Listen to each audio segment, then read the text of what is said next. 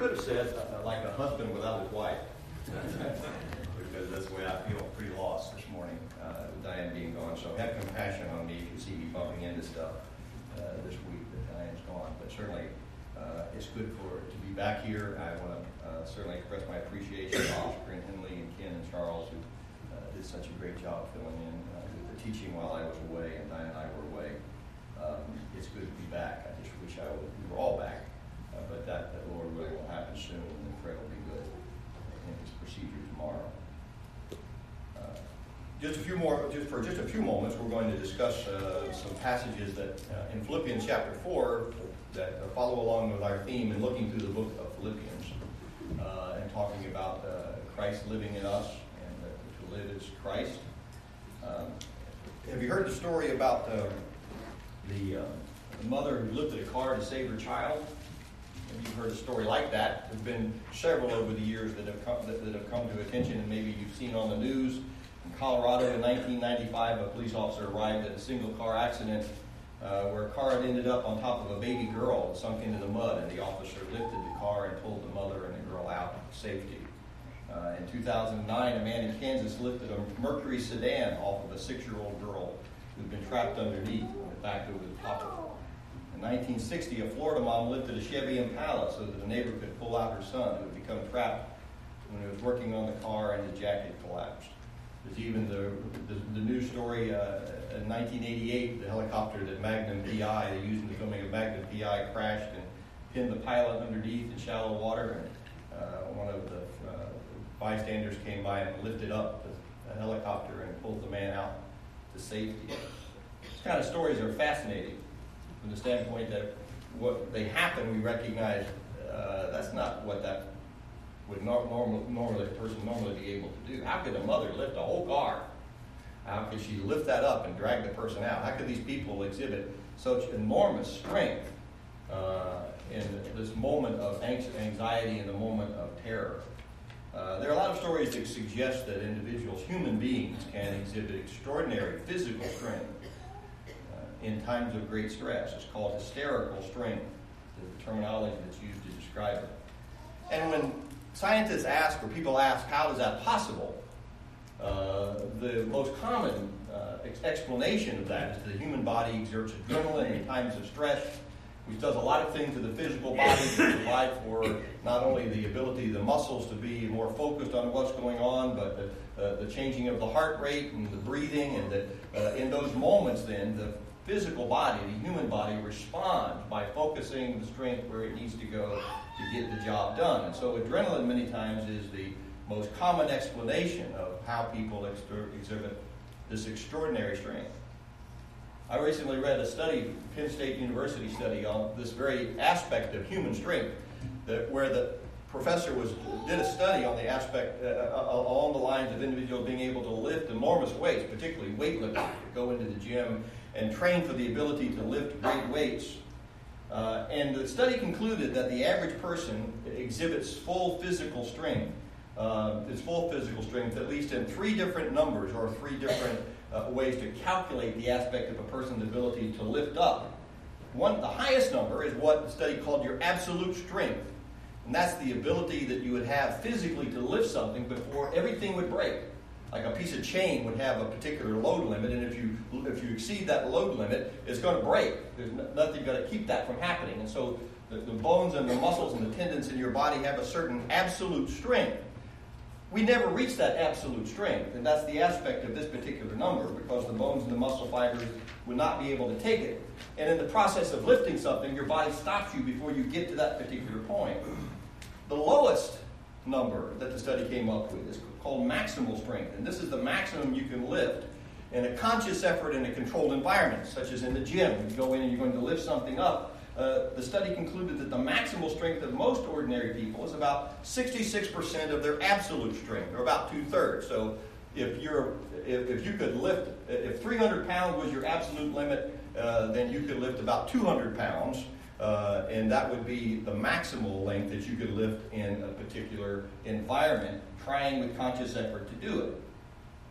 The, those who train for the purpose of lifting, and I suppose that was part of the study, can raise that to about 88% 80 to 88%.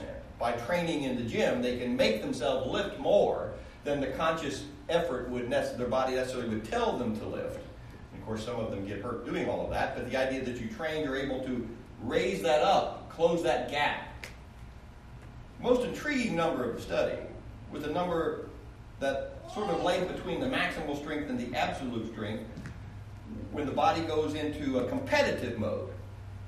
That what you lift in the gym, what you're able to lift in the gym, may be less than what the body lifter could lift if he was actually in competition. That when he's in that moment, when everyone's expecting him to do it, when everyone is cheering him on, when there is this aspect of a, a, an emotional response that takes place, Researchers found that athletes can reach as high as 92% of their absolute strength in those moments. And I think about that. I, wonder why, you know, I, we went, Diane and I went to watch uh, my grandson run in a race, uh, a, a long distance race, marathon, whatever they call them, cross country. And as the kids approached, of course, they were, they were spread out over time. As the kid approached, we waited for our grandson to come. We stood there by the by the by the finish line, and as these kids came by, there were people on the sides screaming at them, hysterically screaming like, "Go, go, come on, run, run, harder, run harder, come on, come on!" It's just poor kids. They're doing all they can. They've been running all day long, and now these people have done it like cheering, screaming at them to run harder. And then I thought about this statistic that bear, statistics bear out that if a person seems like they're at the last, they can't do any more, they can't take another step, if somebody screams at them, encourages them that the emotional element of it causes them to go ahead and run faster.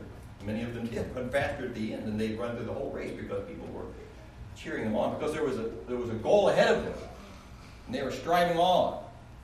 So they were reaching toward their absolute strength.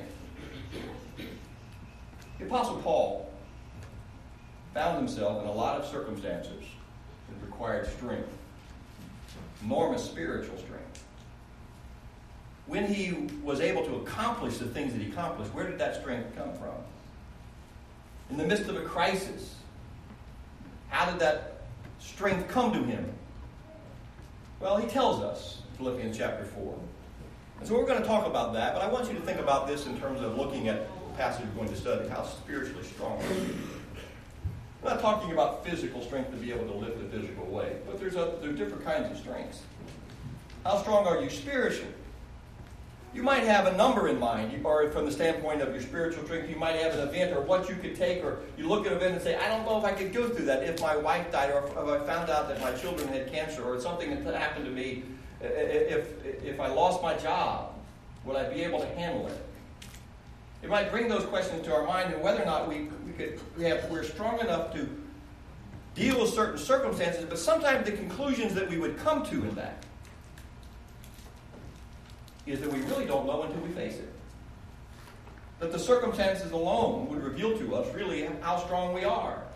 Paul found himself in those kind of circumstances. We're looking at it from the outside and we're thinking, how could he possibly say those things and take that approach? How could he possibly look at things that way and endure such circumstances? And what we find is that he was stronger than we thought he would be, or maybe in the reality of it, he was actually stronger than he thought he could be in the circumstances themselves. Our study this month focuses on Philippians chapter 4, verse 13, where the Apostle Paul says, I can do all things through Christ who strengthens me. Ever seen this verse before?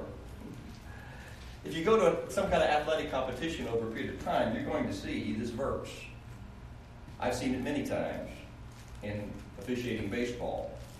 That you see it on athletic jerseys, you see it on locker room doors, you see it maybe tattooed on people's arms, on hats, in athletic competition.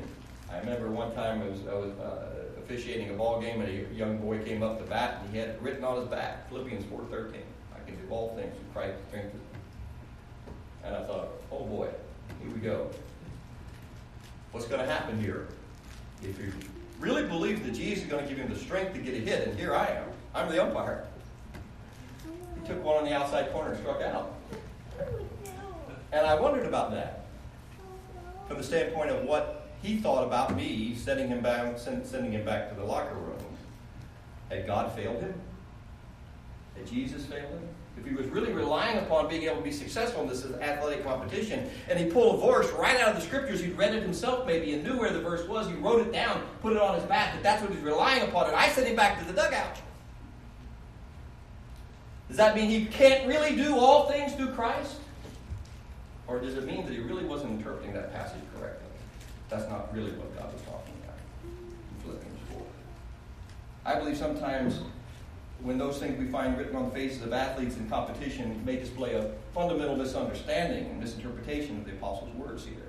Not that God doesn't care whether or not a person gets a hit in a particular circumstance or scores a touchdown, but the idea that God will provide me strength in the circumstances of life goes much deeper than that. And in the life of Paul, certainly that's what's in view. And so there are a lot of people who take this verse out of context, and in that sense, they sabotage their full, better understanding of it, and they many times you see are they shortchange themselves of understanding what God really wants and what God really wants for me. There's much more than success in life. And it comes to be used, I think, as a tool where God is viewed as a genie in a bottle, that God's going to give me what I want because I can do anything through Christ. Or that faith is about human success because I can do anything because God strengthens me to do anything that I want to do. And that's really not what the passage is teaching at all. The term I can do in this passage comes from a word that means to be powerful, to have resources, or to prevail.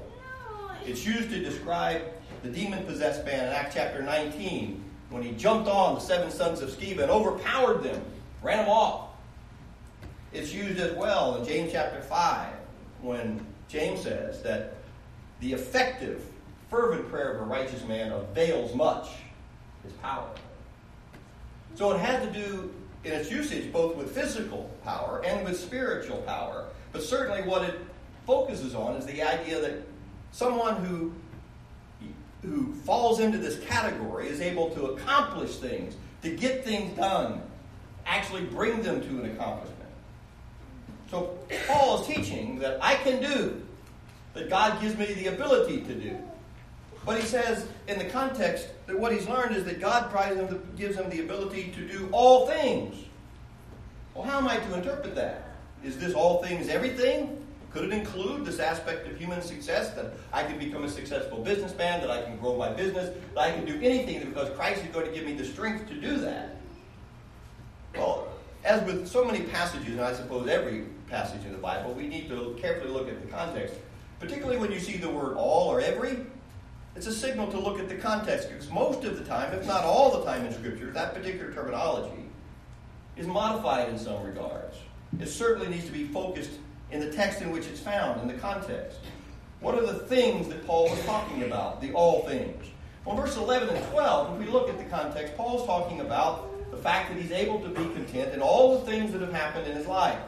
I have learned to be content in whatever state I am. I know how to be abased. I know how to abound. Everything and in all and in all things I have learned both to be full and be hungry, both to abound and to suffer need. He uses the term all things in the very verse before this, and he's not talking about everything that happens in his life. He's not talking about athletic competition or, or being successful in business. He's talking about the things, the circumstances that come to life, comes in life by which he is either elevated or he is humiliated. And in all of those things, he has learned to be satisfied with God. Learn to be content. So when we think about what is the, what are the things that Paul's talking about, what is the doing that's under consideration? The doing that Paul's talking about in this context that required strength was being able to be content in every circumstance of life. Now we studied about contentment earlier. We recognized when we studied that how challenging of a thing that is for a disciple that whether he, things are going good or things are going bad, that he is thankful to God and he's satisfied with the gifts that God provides.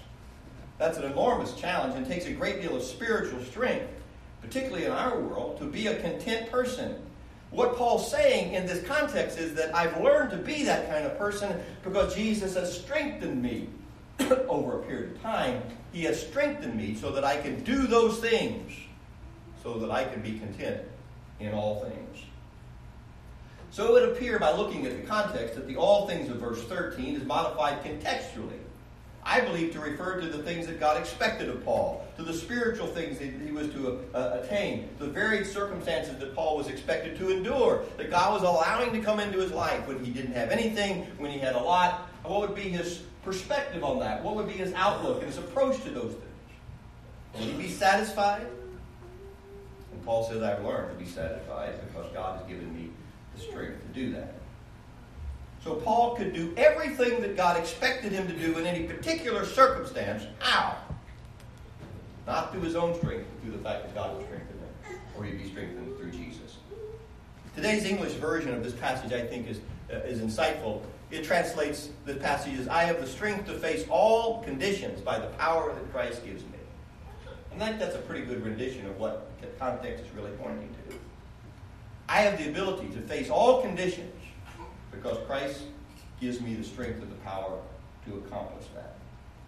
And that's the focus of this passage, and what I want to spend the rest of our time is this aspect of source of our strength. We are strengthened through Christ. You see, Paul realized, even at the very end of his life, after all these things come upon him, that when it came right down to it, Christ did all the heavy lifting. He'd experienced a great deal of things in his life. But it was not his strength that had caused him to be able to endure. It was not his strength that gave him the ability to do the right thing at the right time.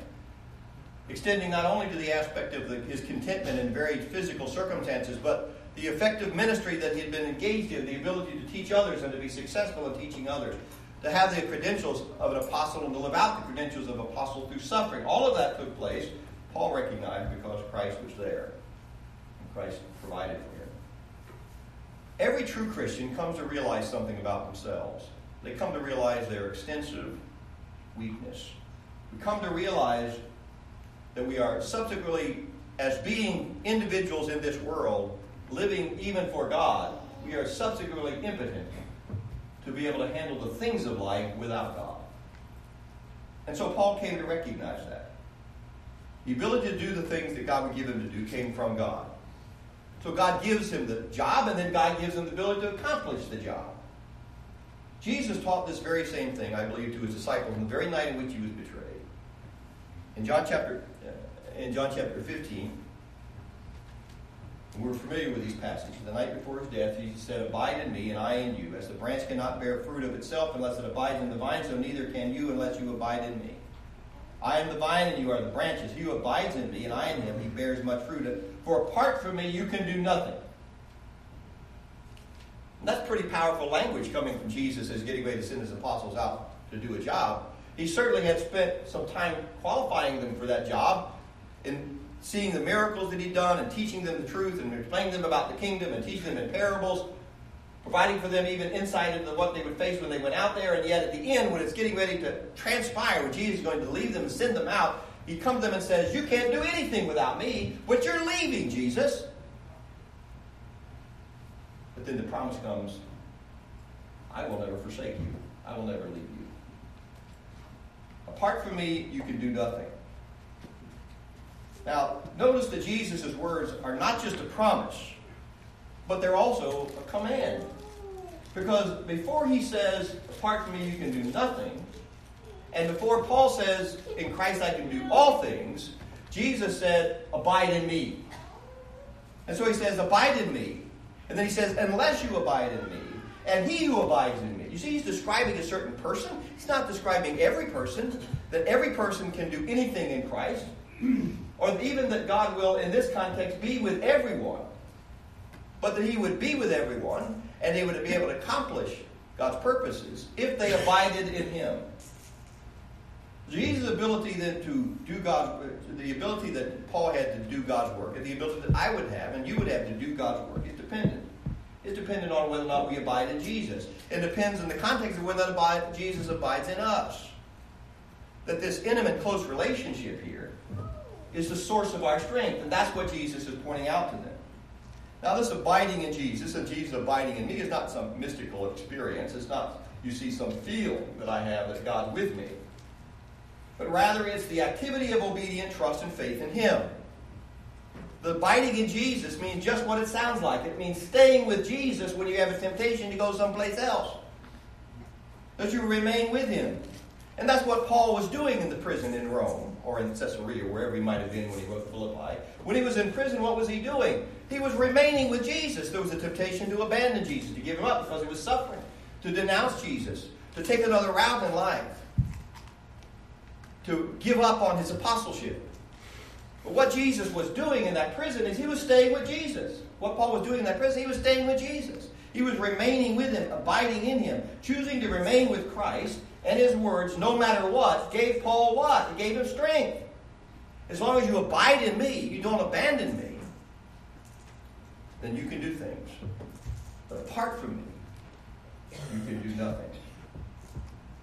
So the idea here that Paul could do all things through Christ who strengthened him pointed to the choice that Paul had made and continued to make. And when he made that choice, God provided the strength. I want you to notice this. It tells us not only when Christ provides strength to his disciples, but also tells us how. That he provides strength to his disciples in the process of their choice to obey him and to submit to him. Consider Paul's prayer on behalf of the Ephesians, Christians in Ephesians chapter 3.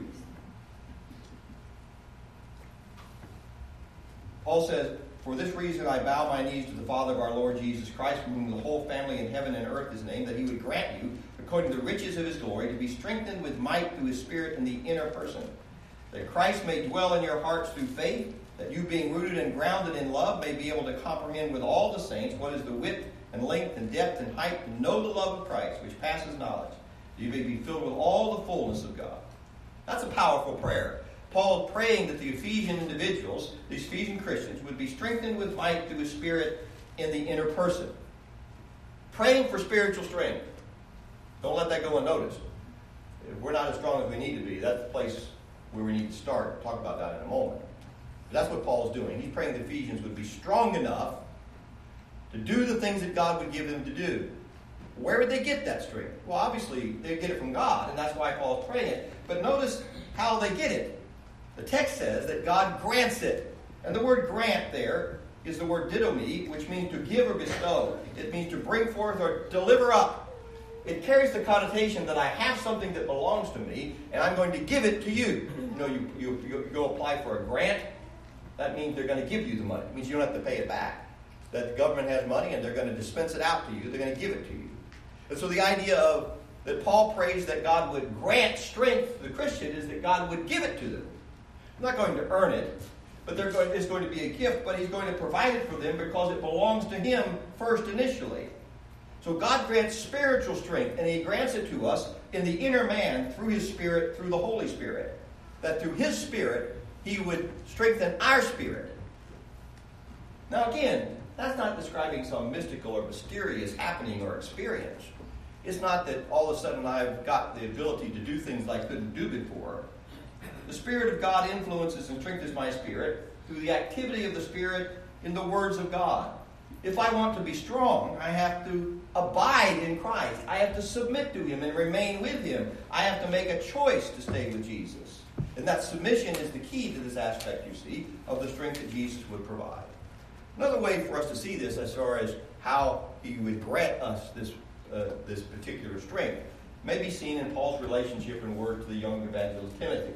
2 Timothy chapter 2 and verse 1, Paul told Timothy, You therefore, my son, be strong in the grace that's in Christ Jesus. Now, Paul goes on to tell Timothy uh, uh, that bad times are coming and things are tough and people are going to not endure sound doctrine and going to turn away.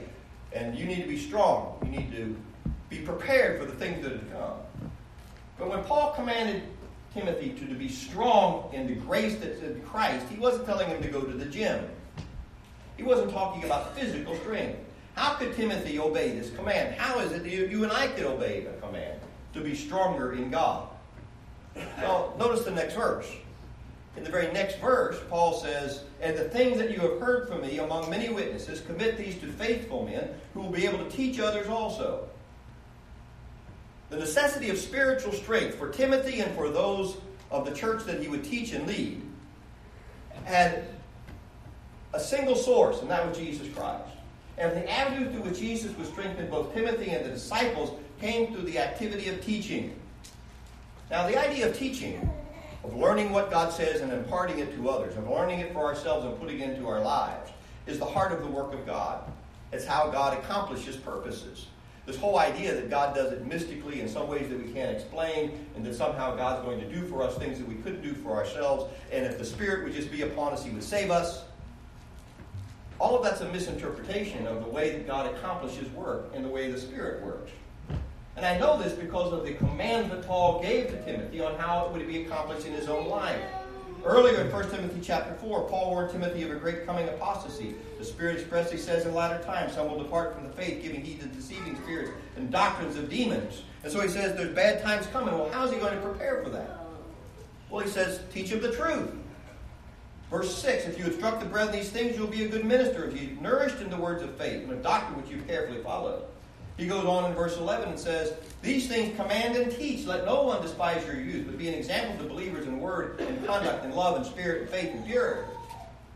So bad times are coming, and we need spiritual strength to be able to, to, to endure. How will God give us the strength to do that? At the heart of that question is the idea of teaching. Christians that don't strive to learn Christians that don't make it part of their life to teach their children and teach others about Christ. Churches that give off on the aspect, uh, uh, uh, on the activity of going into the Word of God and learning what God has to say are ill prepared for the things that are come. They'll become spiritual weaklings and vulnerable to everything that Satan can bring upon them. Paul understood that.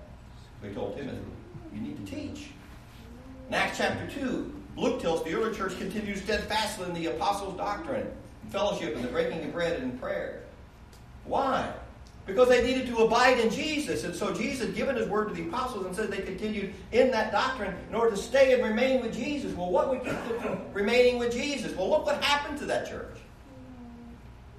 In Acts chapter 3 and 4, the apostles are arrested. In Acts chapter 7, Stephen is put to death. And great persecution comes upon the church. And Satan raises his ugly hand against the inauguration of the Spirit of God among God's people.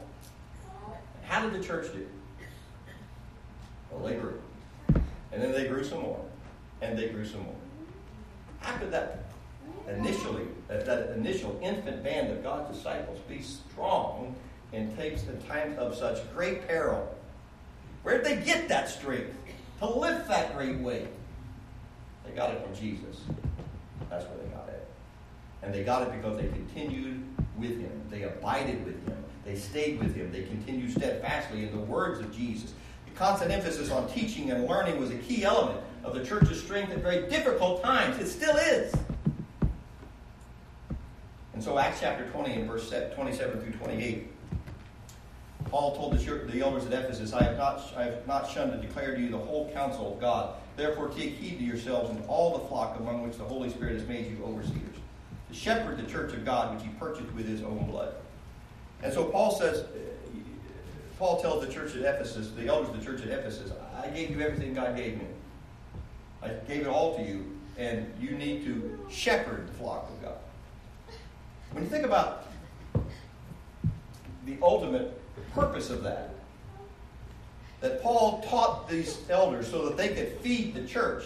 To what purpose and to what end? What would be the result of the shepherds feeding the flock? On verse 32, he says, So now, brethren, I commend you to God and to the word of his grace, which is able to build you up and give you an inheritance amongst all those who are sanctified. Paul says, The reason you need to feed the church and the reason I fed you is so that you be built up and made strong. And so there's aspect of receiving spiritual strength, again, is tied to the aspect of the teaching of the Word of God. I don't know if there's any greater illustration of the spiritual strength coming from the Word of God through the Spirit of God than Matthew chapter 4 when Jesus personally faced temptations of Satan, God strengthened Jesus to face that battle in the wilderness of Judea.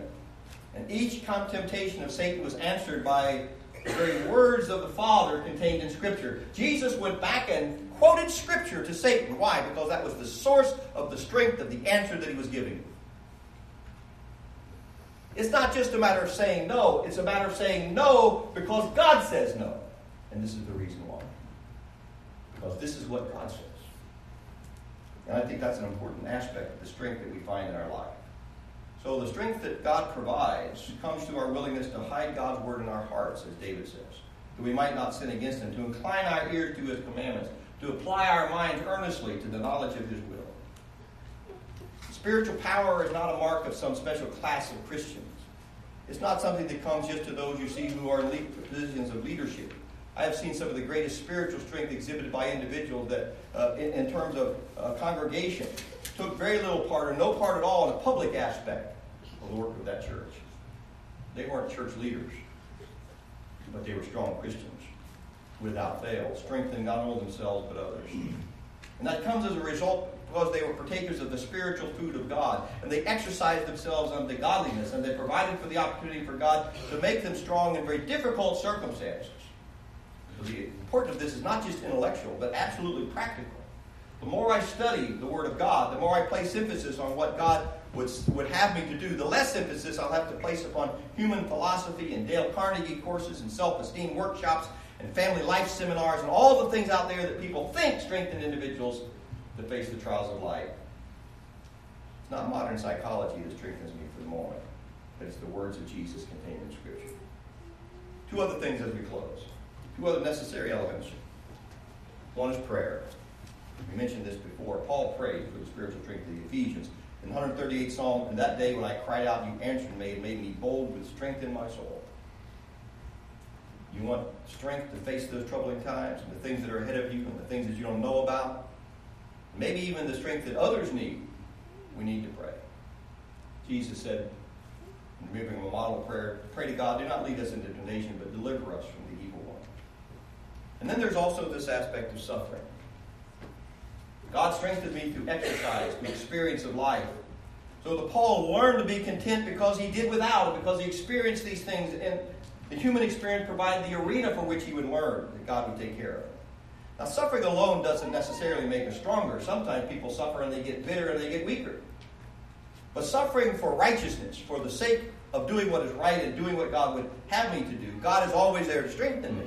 He's always there to provide encouragement to me through His Word that I'm doing the right thing and to learn dependent trust and reliance upon Him. So, suffering for righteousness does strengthen us, creates patience. Patience creates hope. If we trust in His grace and we wait. Isaiah chapter 40 Even the youth shall faint and be weary, and the young men shall utterly fall. But those who wait on the Lord shall renew their strength. They shall mount up with wings like eagles. They shall run and not be weary. They shall walk and not faint. Isaiah said, God gives strength.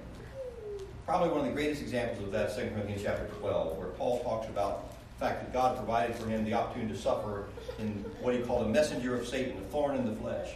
He asked God three times to take it away, but God did not take it away. And what Paul learned from that is the, is the very profound truth that my grace is sufficient for you, for my strength is made perfect in weakness. Paul learned that real strength comes not from pulling up my own bootstraps and gritting my teeth, but from depending and waiting on God in patience and reliance upon Him. That those things that the world considers to be weak are the avenues to which God expresses His real strength is real strength. So, as we mentioned earlier, how strong are you spiritually? Well, there's a sense in which we might not know until we're tested by the circumstances of life. And I suppose there's some encouragement to that to me to know that I don't know how strong I'll be. I'll have to wait and see. But the more encouraging thing about my about the spiritual strength as I relate it to myself is I realize there is an absolute strength, isn't there? Just like we talked about before. There's things that come upon uh, upon people physically that would break them. I can't lift that. If I tried, or if I could put my, all my efforts into it, it'd break my bones and my muscles to try to lift that. But Jesus has no absolute limit. He has no absolute limit. His hand is not short, but he cannot save. He has been tested in all ways, like we are tested, yet without sin. He has endured every weight that we placed upon him yet remains strong. And Jesus says, that's the strength I'll give to you. The ability to do all things that God wants us to do, and the strength to do it comes from God Himself.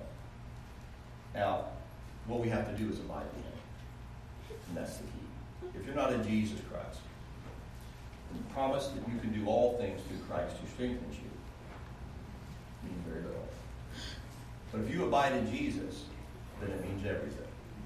It means that you'll be able to live the life tempted in all ways, but God will always provide a way of escape. He will not allow you to be tempted about what you're able to bear. He'll provide for you the way to deal with all the circumstances of life. And the promise that of life that's to come will be based upon not your own efforts, but the effort that Jesus exhibited in your behalf on Calvary. Will you come through faith and depend upon it for your own salvation? Repent of your sins and be buried in water for the remission of your sins, and you can become a Christian. Maybe we can help you do that this morning. Let's stand.